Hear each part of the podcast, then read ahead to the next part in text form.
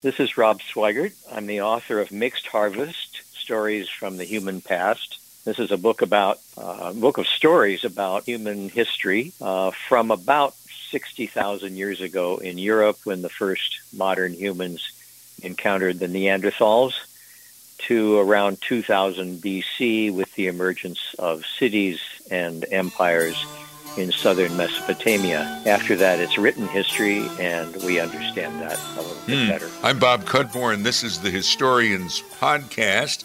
Mixed Harvest is an historical novel about prehistoric times. The author is Rob Swigart.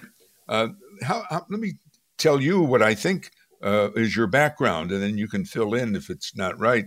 Rob Swigart has been a technology journalist, technical writer, computer game designer, a poet, futurist, and uh, archaeology writer. He is currently a fiction writer, a grandparent, and a sometimes urban rambler. Is that you? That's me. Uh, it struck me from looking you up. I hope you don't really get too mad and hang on the hang up the phone right away. But I said, this man is older than I am. I'm uh, 74, approaching 75, and you're a bit older than that. Oh, you're just a kid. Yeah, I am. I'm I'm approaching 80. People are always busting on you. So you you remember the prehistoric days, no, but you don't. right. What is your background in archaeology? Uh, my background in archaeology, aside from an early interest in classical archaeology, which almost became my graduate training, I got interested in, in the Maya and Mayan archaeology because my father, when he was about my age, went uh, down to the Yucatan and we got into conversations about it and I got intrigued.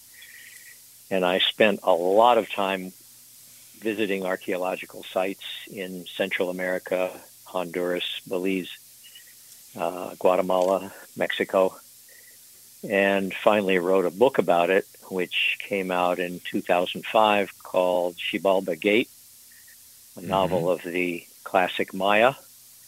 Uh, it was published actually as an archaeology textbook mm-hmm. uh, by an archaeology press. Uh, that led me to be interested in uh, a place I had visited in 1999 called Çatalhöyük in central Turkey, a Neolithic site. I knew nothing about the Neolithic, and I was astounded and I must say somewhat dismayed by the way people lived during that period, and um, got more and more intrigued by it, and was then invited to be novelist in residence in 2005 and uh, the book that came out of that called Stone Mirror, a tale of the uh, novel of the Neolithic, came out in 2007. So that's my background in archaeology. Hmm. That in turn tell me, led to mixed harvest. Uh, t- tell me about Neolithic. I don't know anything about that either. I've heard the word, but and why were you dismayed about the Neolithic time? I will explain it. Okay, uh, Çatalhöyük is uh, a mound about 60 meters high in uh, out in the open. It's just empty space around it. Uh, a lot of agricultural land now. Um, digging into it started in the 1960s, uh, I think.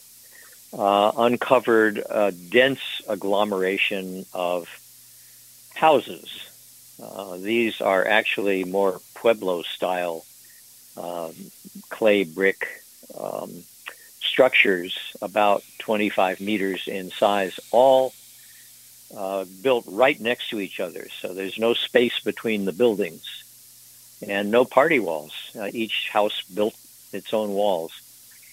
Uh, this meant that there were no doors because everything was surrounded by walls. So the entrance was through the roof, hmm. uh, down a ladder into the home, right uh, next to the oven. So these were these small, very, very smoky, um, fine plaster walls.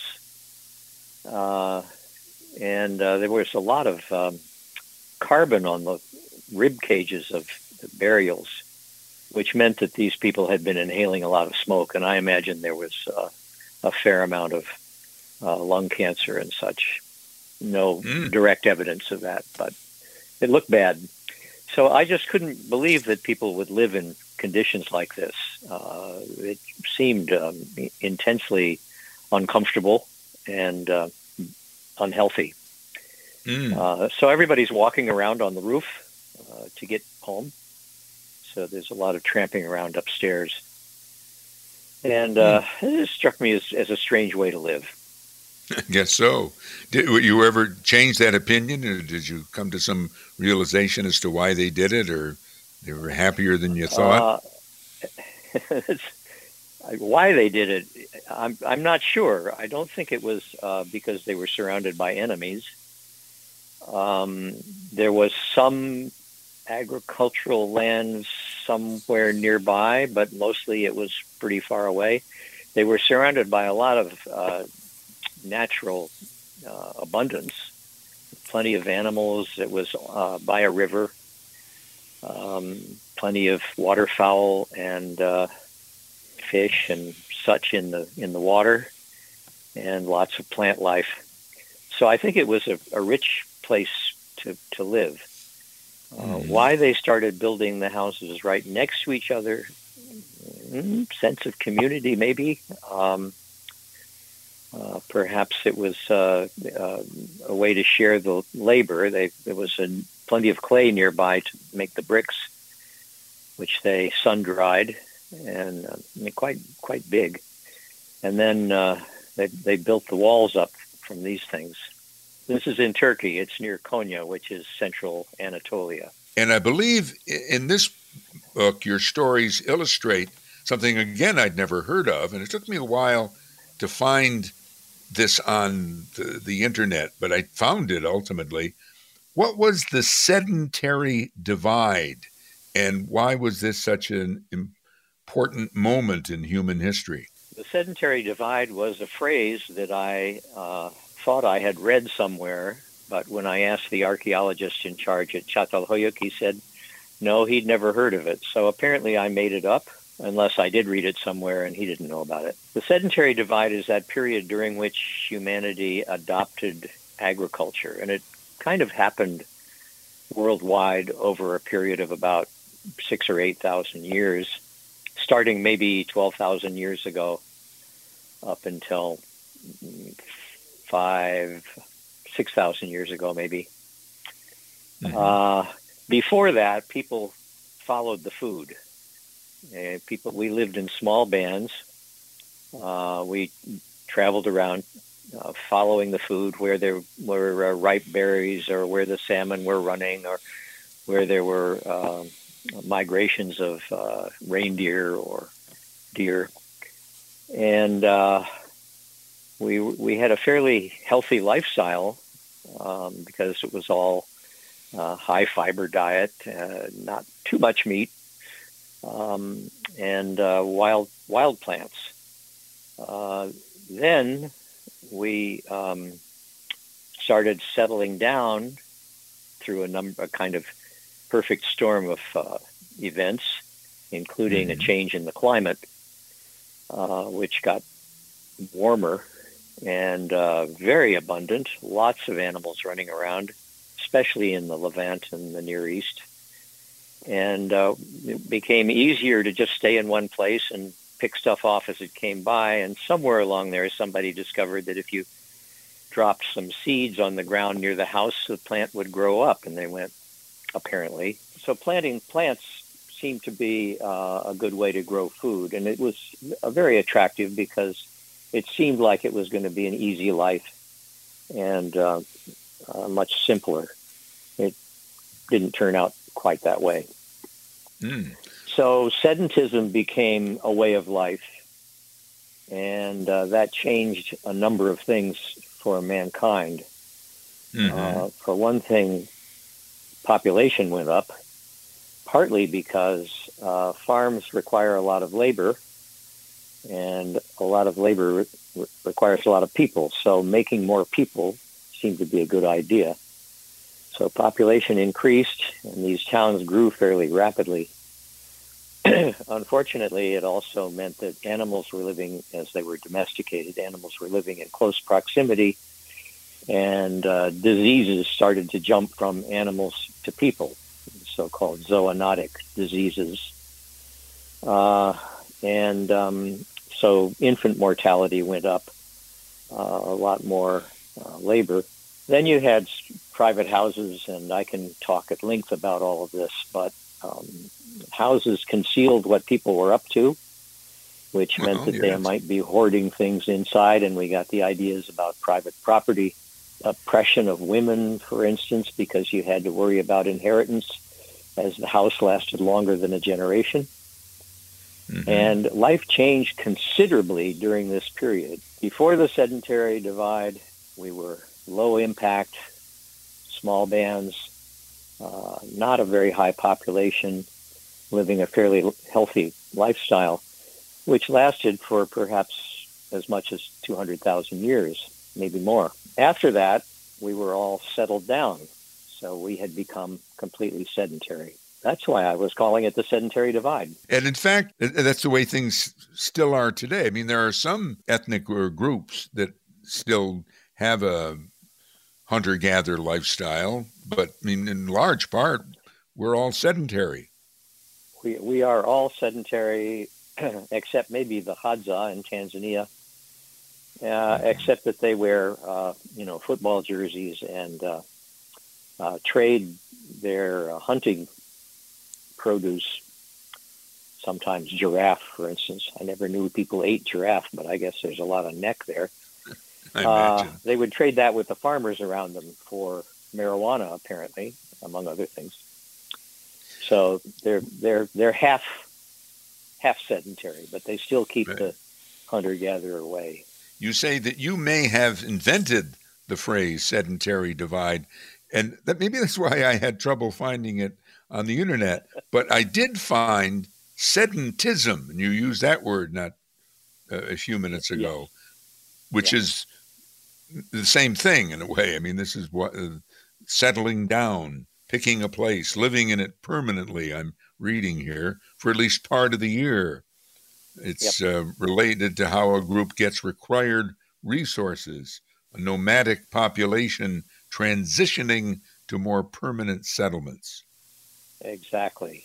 And it was very easy to build a small hamlet of houses next to each other that you used uh, probably during the winter when you couldn't be farming, and uh, then went out and uh, camped in the countryside with either your herd animals like your sheep or goats or with the crops.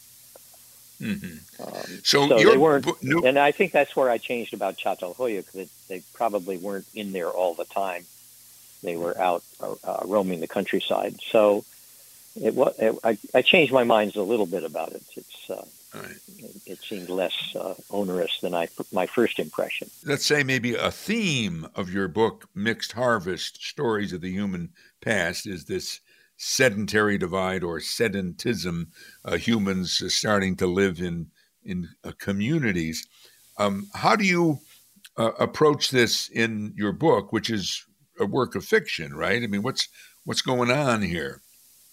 Yeah, well, um, the, the origin of the book was in a series of seminars at Çatalhöyük in the late aughts, uh, I think between 2009 and 2011. Place That's in a, Turkey? Yeah, I was kind of invited to join, uh, although I, I wasn't contributing because it was a group of philosophers and uh, anthropologists and archaeologists who were sharing the latest research. But the but the project of the seminars was to discuss the role of religion in the origin of the city. And I thought if you were going to do that, you had to know something about what happened before the sedentary divide, before the Neolithic, which is the new Stone Age. Uh, and it's uh, marked by uh, initially round houses and then square houses, and that's another issue uh, as well as some refinements in stone tools and so on, and eventually the invention of pottery. So that's the Neolithic, the New Stone Age, and that's used mostly in the Near East. I thought that we needed to know what happened before. So I started exploring Paleolithic religion, which is um, highly speculative, but we have a lot of cave painting in France and Spain.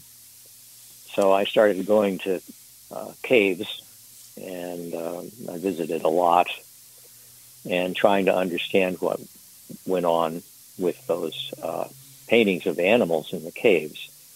And my best source for that is a guy named Jean Clottes, who's a French prehistorian. And uh, his take on it is that it's it's the religious part of it is is shamanistic, and he talks about a shamanic flow, where some peculiar individual in the community, the community being a band, had access to realms of reality not available to other people. Normally, uh, contact with the dead or a way to see into the future, and largely perhaps for healing purposes. So the shamanic thing was just a, a an individual matter, not a. He wasn't a particular, particularly important leader of the group, but somebody set aside and special, uh, possibly because of his psychological makeup. So I wanted to know what happened with religion before that, but then it turned out I had to know also about the lifestyle. So that's what I've been talking about. Mm-hmm. I think that what happened dur- during the uh, Neolithic was the consolidation of religion into more uh, kind of human-like entities that controlled things like the weather, things of importance to the community. And there are some uh, wall paintings at Çatalhöyük that uh, depict uh, what's happening to the wild animals from the Paleolithic, the, the horses, the aurochs, the um, mammoths and rhinoceros and so on that are painted on the walls of the caves, uh, kind of down to just um, uh, the aurochs, the bull, the last uh, really savage wild animal left. Most of them had gotten domesticated by then.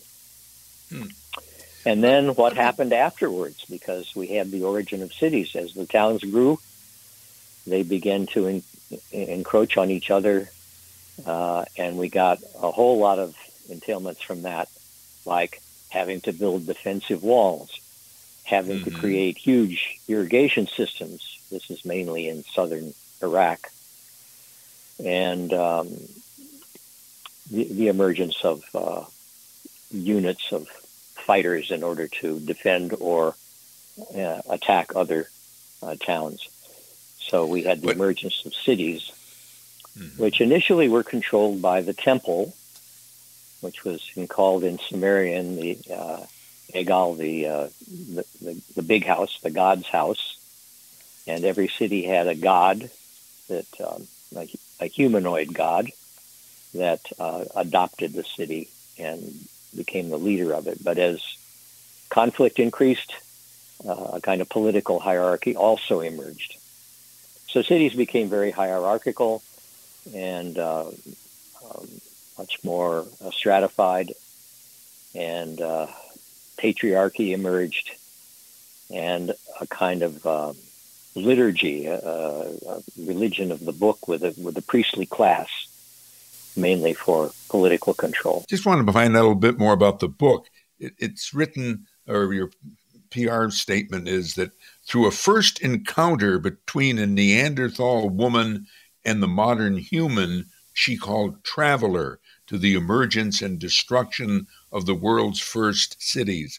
A lot of words in there. What is a Neanderthal as compared to a modern human? Okay, the Neanderthals were the dominant human species in uh, Europe and Asia at the time that what are called anatomically modern humans or Cro-Magnon arrived from emigrating out of East Africa. They had communities. They, they had hunter-gatherer communities, uh, different uh, style of hunting. Uh, and when the modern humans arrived in Europe, they they encountered them because we now have about 3% of our DNA, most Europeans, comes from the Neanderthal. They're a cousin species, and they're all gone, except for mm. this 3%. and I just was, I, I just wanted to understand the story of mankind from that period. I'd like to know more about the migration out of Africa, but that's another area.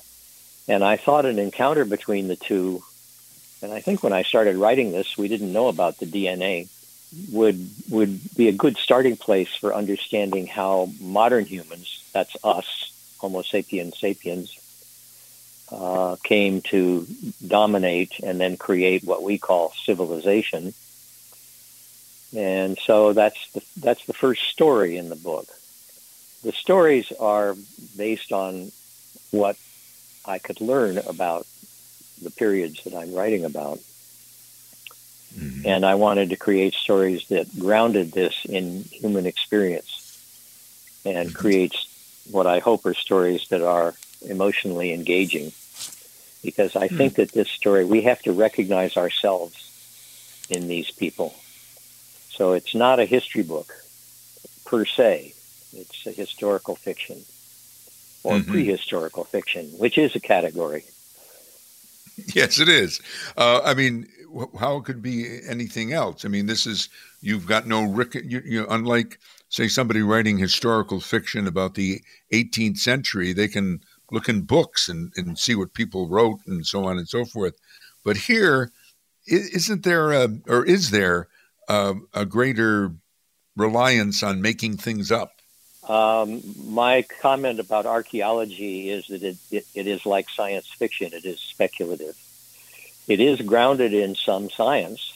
There is there are prehistorians who study, for instance, the artifacts, uh, carvings, or tools particularly initially the stone tools uh, or horn bone tools. And um, the cave paintings are enormous in France and Spain, and and uh, th- they're very similar in style over the course of tens of thousands of years. Mm-hmm. And all over Europe, they're very similar. So I, there's some kind of general culture that had emerged in what one book called the creative explosion. So there was clearly contact among the bands and probably exchange of people and uh, a kind of common culture had emerged. Did they all speak the same language? Um, probably a lot of variation, but there must have been some commonality. We don't know. But we have artifacts and we have uh, the, the, evidence of the paintings, and we can deduce from that uh, some things about how they lived. And so it's not entirely made up. There's real stuff. And some of the stories are about specific cave paintings uh, or about uh, things about hunter gatherers that we know from ethnographic evidence uh, from the 19th and 20th century. Let me ask you this Was uh, the Neanderthal woman or the modern human more likely to have become a sedentary, you know, settled in a what we eventually became a city? Yeah, that's that's a good question. The problem is that the Neanderthals died out. And the reason for that it used to be that that uh, the theory was that modern humans killed them all. Uh, that doesn't seem to be the case. Uh, they had a slightly different um, uh, style of, of surviving, of hunting. They hunted. They were adapted mostly to hunt in uh, forested, uh, kind of hilly terrain, and in pairs. So much more close quarters hunting. Mm-hmm. Uh, modern humans had a facility for social organization and were able to create uh, large groups that could hunt uh, herd animals in open country. Um, and because of those two differences in lifestyle, uh, as the climate changed, in particular, uh, there are various interglacials and so on. Um, the modern humans were a little bit more successful. And the Neanderthals were gradually driven as the ice came down uh, around by between 40 and 20,000 years ago. I mean, nobody knows exactly when the Neanderthals disappeared uh, mm. because they didn't leave that much evidence behind them. Some people say 40,000 years ago. I've read as much as 29,000 years ago. The last Neanderthals just disappeared. There just weren't enough of them to maintain their population. Mm. Uh, humans, by the way, also had reached a bottleneck at one point and nearly died out. Let me bring up. We've only uh, on the historians we've talked some about uh, prehistory in terms of Native Americans, and most note the only guests I recall that dealt with this. I'm just kind of curious if you know them. Do you know the Geers, Kathleen O'Neill Gear and W. Michael Gear?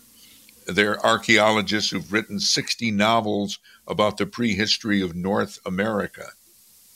Uh, I do know about them. I think I might have one or two of their books somewhere that somebody gave me, but I, I haven't read them.